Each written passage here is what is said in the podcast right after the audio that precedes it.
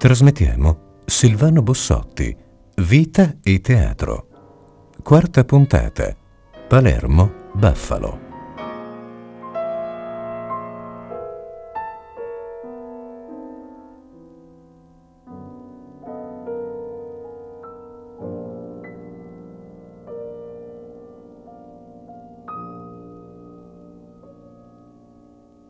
Buongiorno da Luca Scarlini da Rete Toscana Classica, quarta puntata di un ciclo di trasmissioni dedicate a Silvano Bussotti, il quale è ospite di questo ciclo di puntate a lui dedicate, divise per le città della sua vita, che in questo caso ci porteranno a un doppio mh, di percorso di città che di norma potrebbe sembrare valido per un racconto sull'emigrazione, Palermo e Buffalo, un pezzo italiano e l'altro non troppo lontano da New York in definitiva.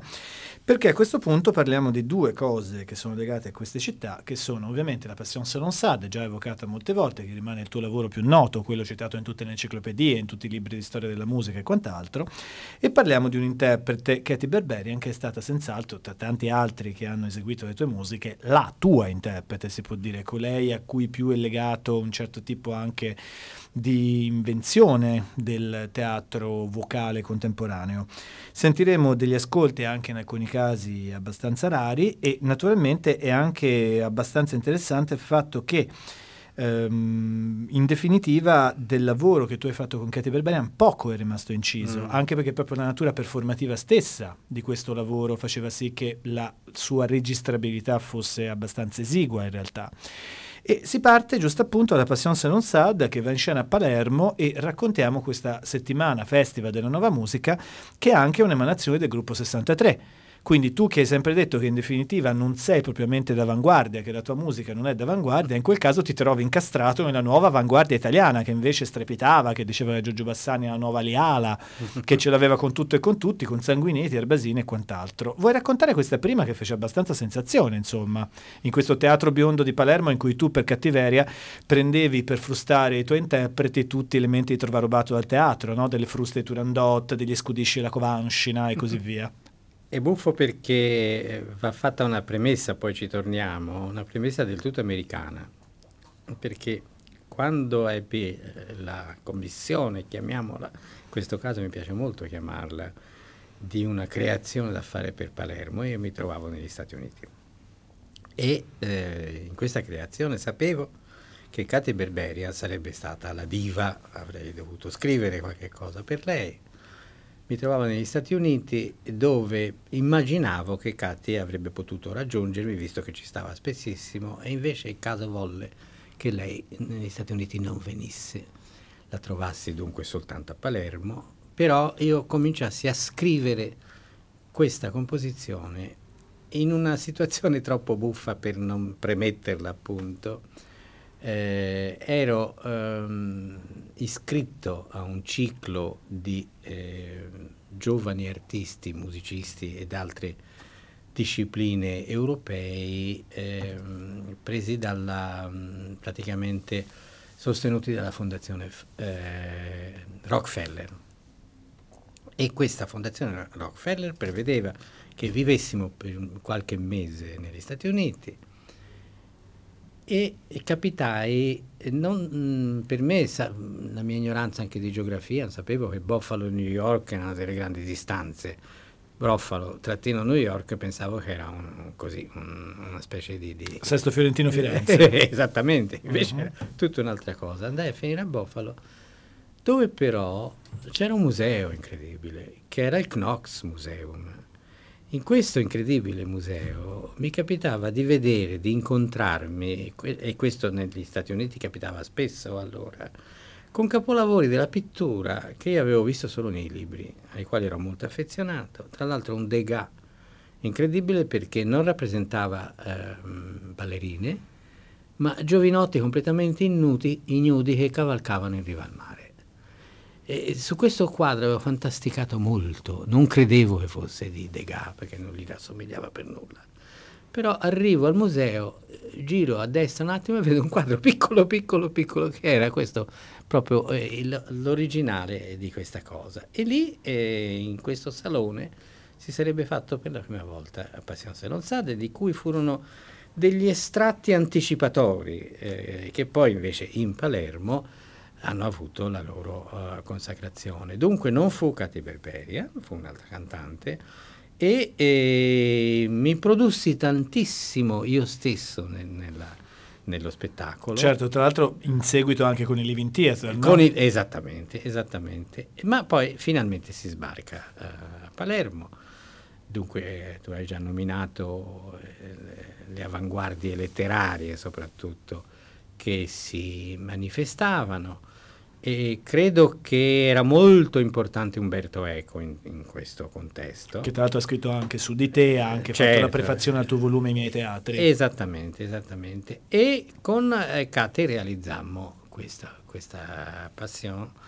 Eh, Kate fu carina perché mh, mm, si era fatta stranamente dimagrire, aveva fatto di tutto portava dei badi di, di pizzo nero per essere più sottile. E io, se posso dire, veramente una, una parolaccia, essere, rimasi, dico, hai rovinato tutto, ti volevo col culo. e dunque mangia. E la feci mangiare tantissimo eh, a casa nostra, dopodiché si partì per Palermo e Palermo mise in scena questa cosa. Tu hai già nominato il teatro biondo. Il teatro biondo in realtà era una specie di, mh, mm, cosa, di, di rimessa di ortolani, da un lato. Da un altro lato il cinematografo. Il cinematografo si guardava da un pertugio, si vedeva che proiettavano al mattino, dal mattino, le pellicole più inverosimili e poi c'erano gli spettacoli musicali. Gli spettacoli musicali fu Passion che eh, fu, uh, non me lo sarei aspettato, ripresa immediatamente da Boulez a Parigi e si parlò subito tantissimo di questo spettacolo. Poi a Stoccolma dove addirittura avevi in scena Jussi Björling? No, ah, no, no, no, Björling, no non potevo risalire. No, no, scherzo, però avevi, scher- comunque, avevi comunque una grande personalità. Sì, lo scherzo è molto carino comunque. no, no. A Stoccolma, eh, a Stoccolma acquistammo le pellicce, ad esempio, che, che trovavamo a prezzi avvicinabili. E, no, però Palermo fu molto importante, con soprattutto la ripresa parigina. Beh, ma mi sembra anche che un'altra ripresa che non si può escludere è quella famosa L'Angelico di Padre Zucca, dove l'avevi chiamata La Passione Selon S. No. E com'era? Asterisco secondo... Eh, aspetta c'è l'asterisco e poi X. Ah, asterisco, ah, secondo, secondo asteri- X. Per, per, non nominare, eh, non si poteva dire la passione legarla a Assad, era proibitissimo. Beh, certo, Ast- no, perché va spiegato che padre Zucca era un signore religioso eh, che certo, gestiva eh. l'Angelico, che era un posto famoso di musica a Milano. Eh, certo, cioè la... E la facesti anche a Firenze, no? Se non erro. Anche a Firenze, eh, eh, anche a Firenze con grande ingratitudine non riesco a ricordare dove. Direi al Teatro dell'Oriuolo con grande scandalo e articoloni sulla nazione che ti definiva tipo un divo del music hall. Eh, che l'ho ritrovato recentemente in biblioteca che dava molto conto. Ah, che bello. Quindi praticamente, cioè, diciamo che con questa cosa il personaggio Bussotti esplode a livello internazionale. Assolutamente, sì, sì, E questa passione poi viene divisa in 250.000 eventi diversi, perché diventa per 24 voci, appunto, co- come nel caso di Living Theatre a Bordeaux, sì. do- dove tu avevi questo costume d'arlecchino che vestivi da ragazzino a Firenze, ma diventa anche moltissime altre cose, no? Che fu rapito da un un ragazzo del pubblico e riportato in albergo il giorno dopo. Il costume? il costume, sì. Ah, okay. C'è anche questa particolarità. E eh, un, un, personaggio che era il sindaco di Bordeaux, che doveva diventare poi il, le, il, ehm, il presidente francese, eh, ci mandò una cassa di, di bottiglie di Bordeaux eh, all'epoca. E poi questo incontro con Living Theatre, veramente incredibile, perché non ci conoscevamo. Anche questo ha dato un brutto colpaccio al mio non apprendere l'inglese, perché si parlavano le lingue le più inverosimili e ci fu una um, memorabile conferenza stampa di presentazione con Katy Berberia, io stesso e il moderatore era niente meno che un maleriano celeberrimo Henri Louis de Lagrange molto legato al critico musicale Maurice Fleuret, diventammo grandi amici, ma in quell'occasione fu di una perfidia assoluta e dimostrò che insomma si stava per mettere in scena qualcosa che non valeva assolutamente niente, queste avanguardie di cui non si doveva parlare, eccetera. Poi invece accadde che lo spettacolo fece eco in una maniera eh, grandiosa. Beh, e a questo punto ascoltiamo questa O, abbiamo già detto in un'altra puntata di questi O che vengono dal sonetto Louis Labè, alcuni all'epoca, qui ripeto io, dicevano che venisse dall'Histoire d'O, Naturalmente Saad era l'autore del momento perché veniva riscoperto da tutti quanti, sono gli anni in cui Jean-Jacques Prouver pubblica questo libro mm. fondamentale Saad Mon Prochain, Saad Prossimo Mio, che anche mm. in Italia viene stradiscusso. E tu dai questa specie di paradigma sadiano sostanzialmente in cui ci sono questi atti vocali che già spiegano esattamente il concetto fondamentale che è stato usato per te dalla grande musicologa e tua amica Ivanka Stojanova, che è quello di musica gestuale, insomma, gesto, testo, musica, il suo libro fondamentale mm. che esce fuori nel 69, in cui si parla anche di te come di tanta altra nuova musica europea di quegli anni, e questi atti vocali che già spiegano che tutto sta insieme, voce, corpo, immagine, movimento e suono sostanzialmente. Ascoltiamo quindi O, atti vocali alla Passion Salon Sad, Katy Berberian voce, CD, Vergo.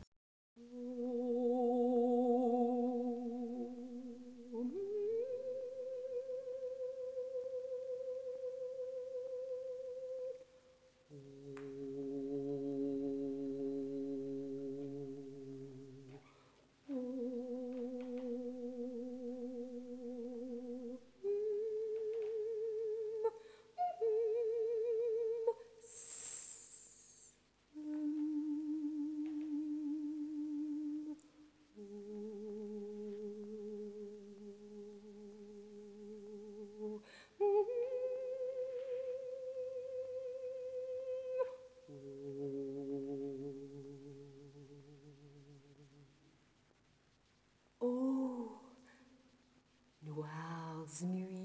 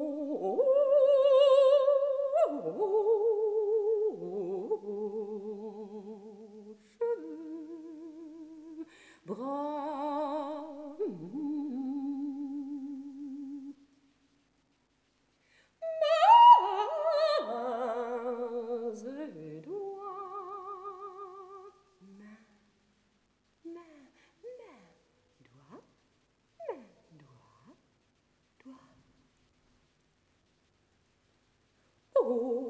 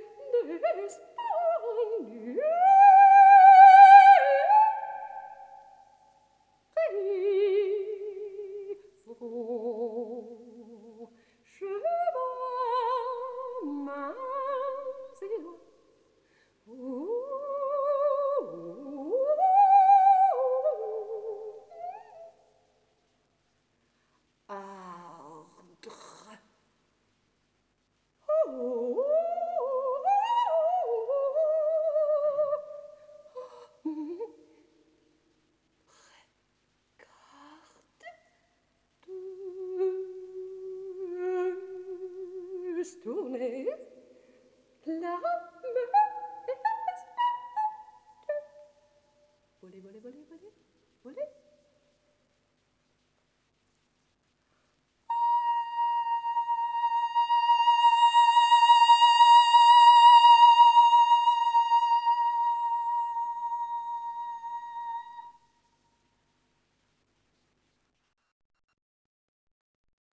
Abbiamo ascoltato O, atti vocali alla Passion Sad, Katy Berberian, voce, CD Vergo.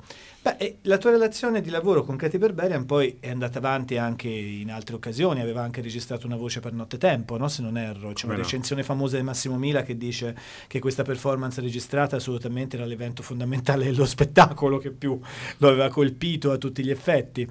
Eh, e poi naturalmente a lei questo, hai dedicato questo lavoro dopo la scomparsa che si chiama In Memoriam, che verrà eseguita anche questo nelle manifestazioni in relazione alla mostra Colpi da Musica al Museo Marino Marini, che era un po' anche un omaggio a una figura che a tutti gli effetti era stata in un certo senso una specie di mitologia, insomma, si, la, la si chiamava da parte dei storici giornalisti che hanno sempre bisogno di formule facili, la Callas mm, della, nuova, de, musica. della nuova musica, cose del genere, raccontando una personalità scenica fortissima, insomma.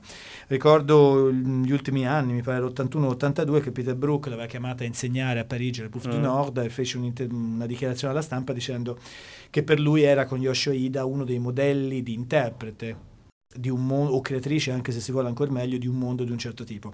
Ma Madame Berberian era veramente una personalità iper sfaccettata. Tu spesso hai raccontato di questo suo grande cruccio che nessuno le aveva poi mai fatto fare una Carmen, no? Assolutamente. E sarebbe stata una beh, Carmen beh, sensazionale, beh, credo. certamente. E, so, e, tra l'altro l'idea era di una Carmen veramente di piccole dimensioni che riportino Carmen alle sue dimensioni reali di, di, di, di spettacolino, perché non nacque come qualcosa di eh, gigantesco. Tanto è vero che si doveva fare al piccolo teatro di Milano, che esisteva allora, accanto alla, a fianco della scala c'era a Via Rovello, certo, c'è ancora. Via Rovello c'è ancora, ma non è più utilizzato come... come... No, ora verrà riutilizzato, ma è stato mi, per qualche anno meno frequentato. Mi dai una buona notizia e uno dei protagonisti di questo piccolo teatro era il musicista, il compositore da me amatissimo, Gino Negri.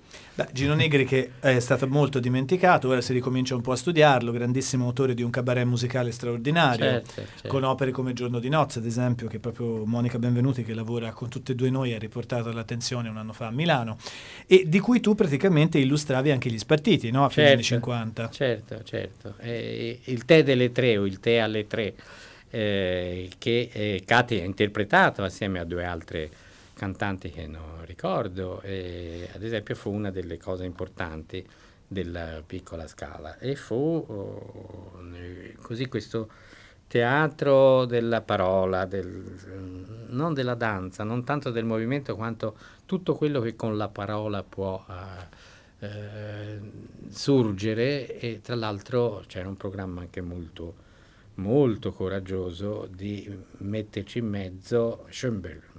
Il tè delle tre, Schoenberg e poi altre vicende. Eh, il passaggio di Berio e Erwartung, eh, Erwartung, Erwartung l'attesa, sì. con questa bellissima idea di un personaggio che inizia da una parte del palcoscenico, attraversa tutto il palcoscenico e alla fine è finita anche, anche l'opera. Mm-hmm. Beh, e diciamo a questo punto Katy Berberian senz'altro poi chiaramente legata anche a determinate memorie di Berio, i fo- certo, folk songs, certo, certo. la sequenza, le dedicate e quant'altro, ma anche sempre di più recuperata per la sua attività di performer in proprio con la famosa Stripsody che bene o male in Italia ha giocato un ruolo fondamentale anche a livello pop se si vuole. Mi ricordo recentemente, poco prima della sua scomparsa, un artista per me straordinario, Fabio Mauri, mm-hmm. che è mm-hmm. stato un altro dei primi in Italia a giocare con l'immaginario pop che da noi è arrivato con la Biennale, con Andy Warhol alla Biennale eccetera, ma poco è stato praticato all'inizio da artisti italiani prima della scuola romana e così via, che raccontava appunto di aver ascoltato Stripsody a Roma da qualche parte che il pubblico era sconvolto dal fatto che Madama Berberian imitasse i fumetti, facesse riferimenti espliciti ai Peanuts. Ma diciamo che tu e Madama Berberian avevate in comune anche una volontà provocatoria soltanto, come dire, di rispettare la natura delle opere, la sua famosa interpretazione dei Beatles al domain musical o col pubblico del domain musicale fu un grandioso scandalo. Uno cioè, scandalo come? enorme. Cioè nel mondo della nuova avanguardia qualcuno dichiarava che i Beatles avevano un valore musicale forte sostanzialmente e l'adattatore è Louis Andreessen comunque che poi ha fatto straordinaria carriera che per la prima volta aveva una firma importante con lei che eseguiva. Quindi sostanzialmente come sempre poi diciamo in tutto questo percorso intorno a una nuova idea di teatro musicale che con la Passion Strade viene abbastanza concretizzata, c'è anche sempre una costellazione di personalità con cui tu poi hai sviluppato un percorso. Nel caso naturalmente la Passion, Katy Berberi, al Romano Gli Amidei che era Mimo, no? se non erro, sì, sì. in scena e poi c'erano altre figure orche- e anche tra l'altro che mi sembra interessante da raccontare prima di passare al prossimo ascolto, degli strumentisti che che di norma e di sicuro già ancora oggi lo sono, ma figuriamoci l'Italia degli anni 60 estremamente ingessati nel loro smoking Mm. o frac, Mm. che tu spogliavi, c'era un arpista che metteva in crinolina come una lolita pazza, una, una palermitana, no?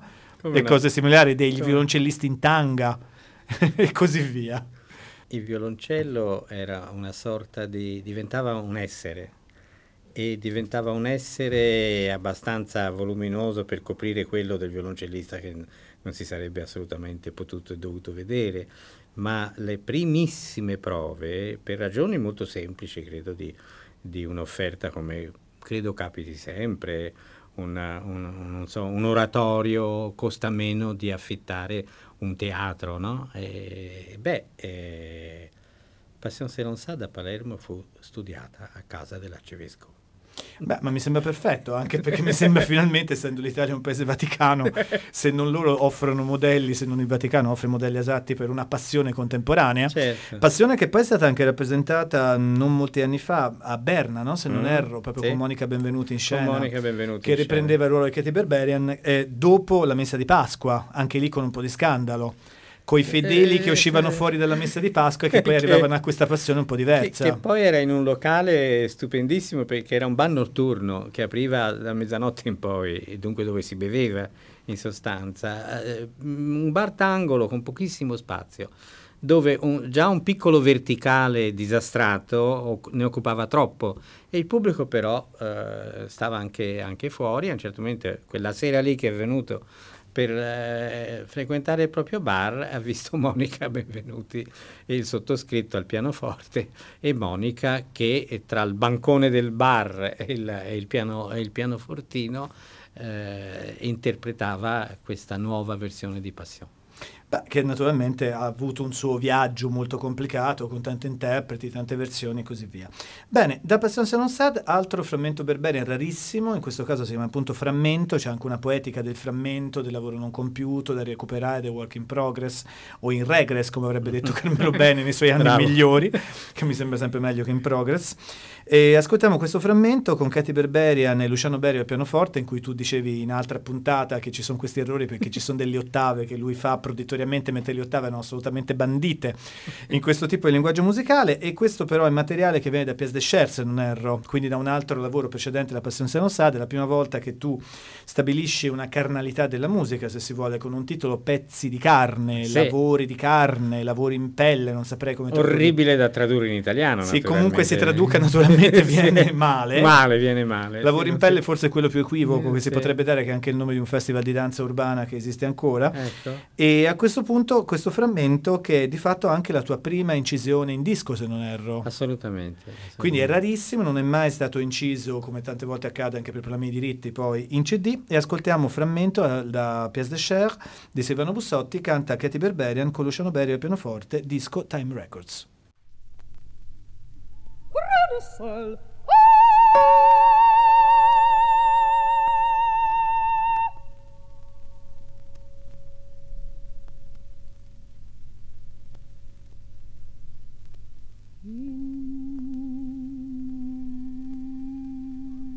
Somnia, somnia, rum.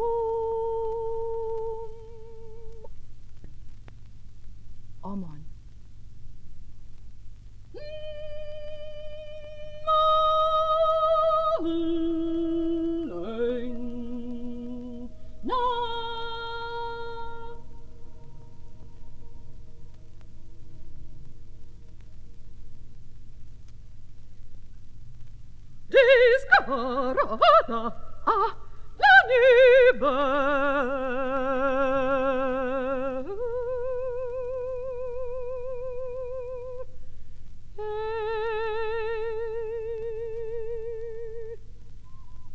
in giro girarondo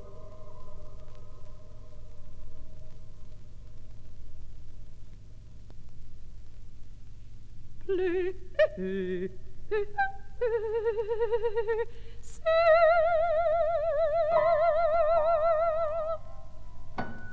Matresse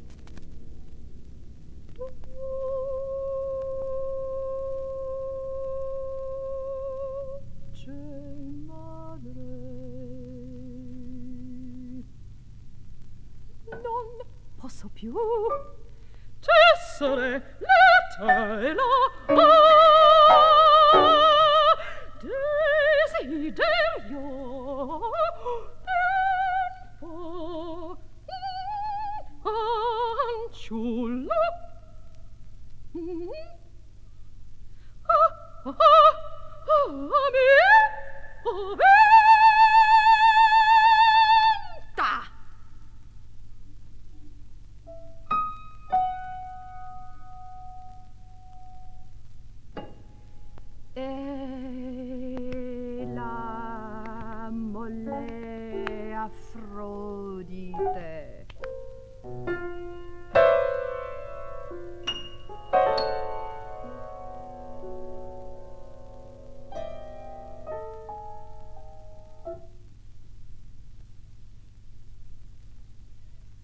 Fermati,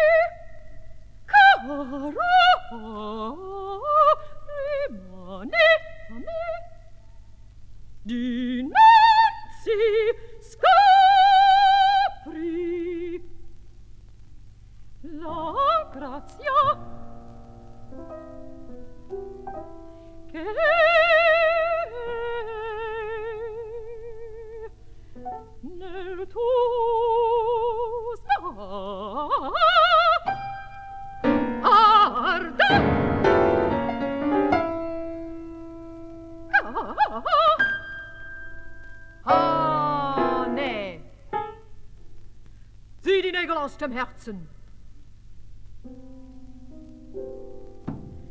So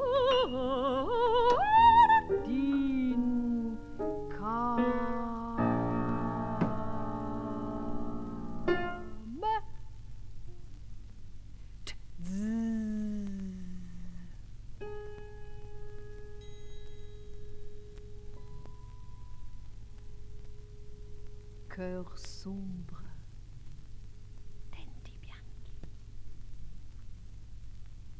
Și dacă pusni, țurgă pusni.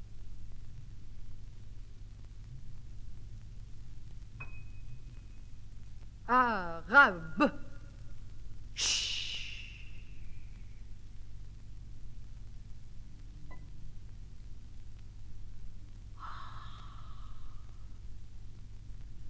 On passe l'aiguille. Sa peau est Save,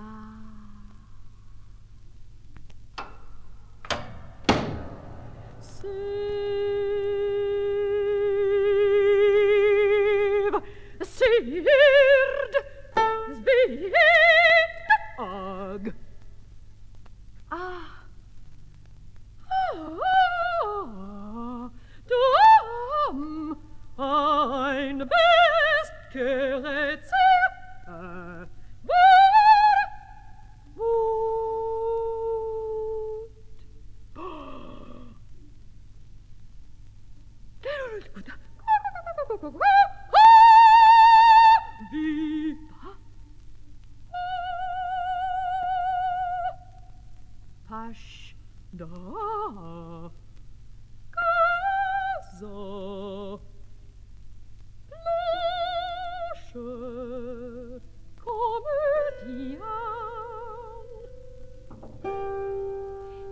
légère comme elle.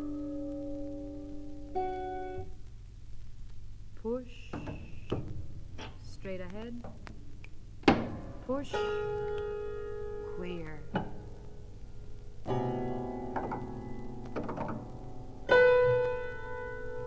Kuchu kuchu tarka, shifole shifarka, ojo ahol bird copney.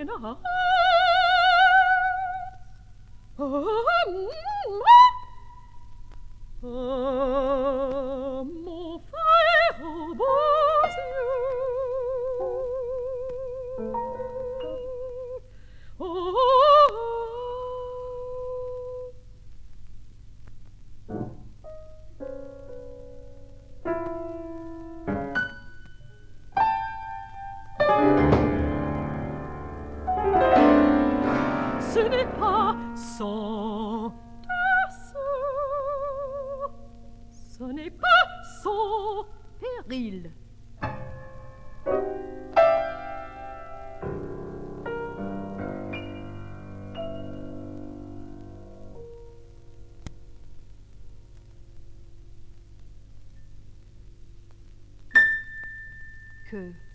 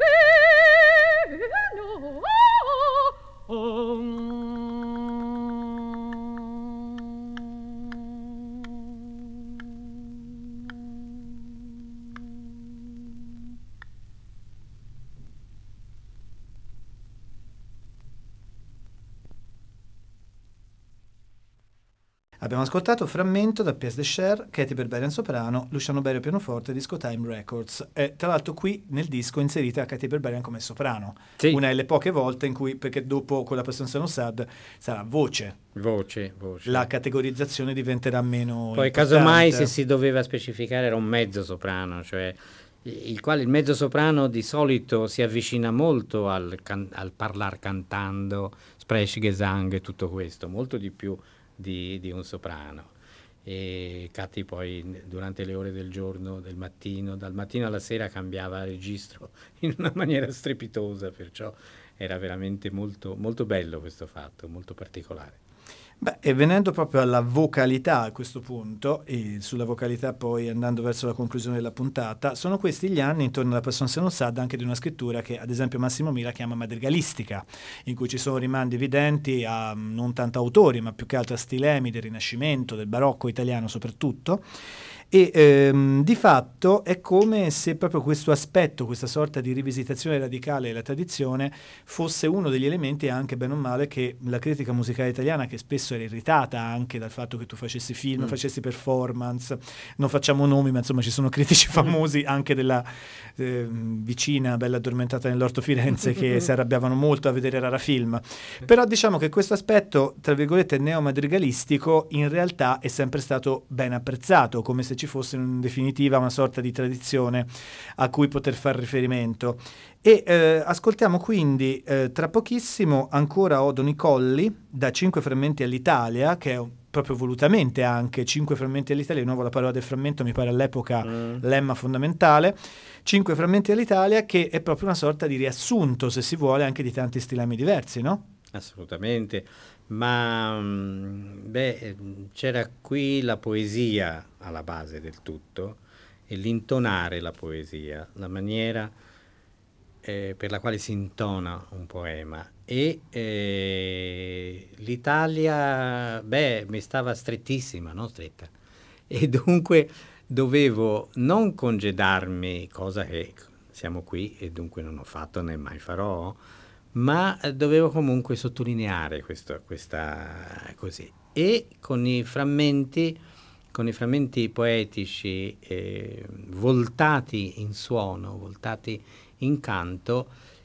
qui, questa possibilità mi era, mi era data ed è curioso che la scrittura vocale poi sia tra le tante scritture sperimentate di cui abbiamo parlato, la più, forse la più stretta, la più, la più solfeggiabile possibile. Si dovesse veramente solfeggiare, calcolare eh, le, le durate, le pause. E da lì cominciano anche, a proposito di pause, di diventare eh, sensibili in maniera per cui nelle partiture, e questa forse la voglio rivendicare come una cosa abbastanza tipica mia, ci sono le pause scritte, no?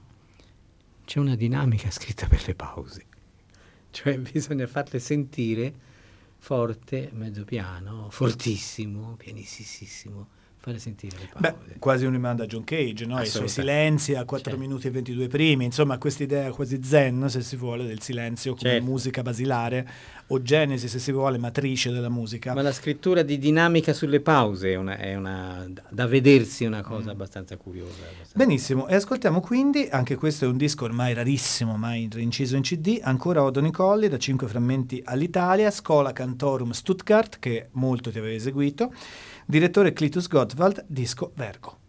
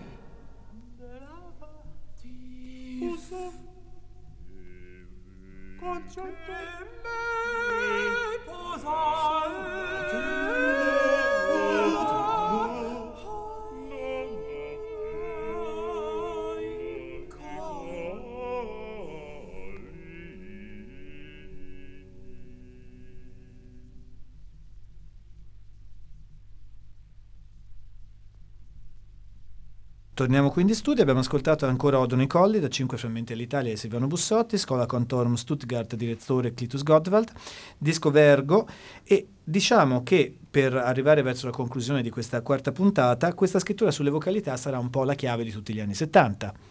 E mi, mi, interessava di sportarci infine da Palermo Buffalo verso l'esito seguente di quella che è la linea della Passion Salon Sad, più o meno dieci anni dopo, Nottetempo alla Scala, cioè teatro lirico per la Scala, in cui in varie interviste tu dici che Nottetempo, la parte operistica, quella non danzata di questo dittico, è il portare all'estremo tutte le possibili scritture vocali che esistono, dal sussurrato all'urlato e quant'altro. E in scena avevi anche cantanti che poi hanno fatto una carriera nel repertorio tradizionale, Claudio Desderi, Dano Raffanti e così via. Mi interessava se dicevi qualcosa per concludere appunto questo itinerario su questa vocalità portata proprio fino all'estremo di ogni possibile gamma di espressione, in cui il lavoro con Katy Berberian ovviamente era stato un percorso significativo. È stata poi la base, se posso dire, di quello che sto scrivendo adesso, in sostanza. E eh, è carino perché chiedere, ad esempio, uh, non dico quale dei due che hai citato, a un debuttante assoluto, di eh, prodursi in un affastellamento così denso, ricco di fatti tecnici incredibili, e spingerlo in quella strada. Lo guardi, ci parli, tenti un'amicizia la quale ti rivela immediatamente che il sogno del giovinotto è quello di diventare il tenore, tenore, tenore e di non fare altro nella vita. E gli ha detto bene perché effettivamente adesso è tenore, tenore, tenore. Viceversa del cantante eh, erudito, classico, allo stesso tempo che fa il barocco, e il contemporaneo, dunque che conosce tantissime altre cose, ecco, lì scrivergli qualcosa di, oso dire, tentazione pucciniana, qualcosa di assolutamente eh, lineare, assolutamente tranquillo, quando questo tipo di interprete sarebbe stato felice di farsi sentire nelle, nelle cose, nel, nei saltabecchi più inimmaginabili. Rispettoso. Dispettosissimo. Beh certo, ma comunque diciamo che oltre al dispetto c'è anche il fatto di verificare tutti gli interpreti sempre su una linea estrema rispetto alle loro possibilità certo. o alle certo. loro scelte stilistiche, insomma, certo, sostanzialmente. Certo, certo. Bene, qui si conclude la puntata dedicata a Palermo e a Buffalo, Buffalo che dir si voglia, dove si sono date le origini e la nascita della Passion Sanon Sad. Um, questa è la quarta puntata del ciclo Vita e Musica e Teatri di Silvano Bussotti. Un saluto da Luca Scarlini da Rete Toscana Classica.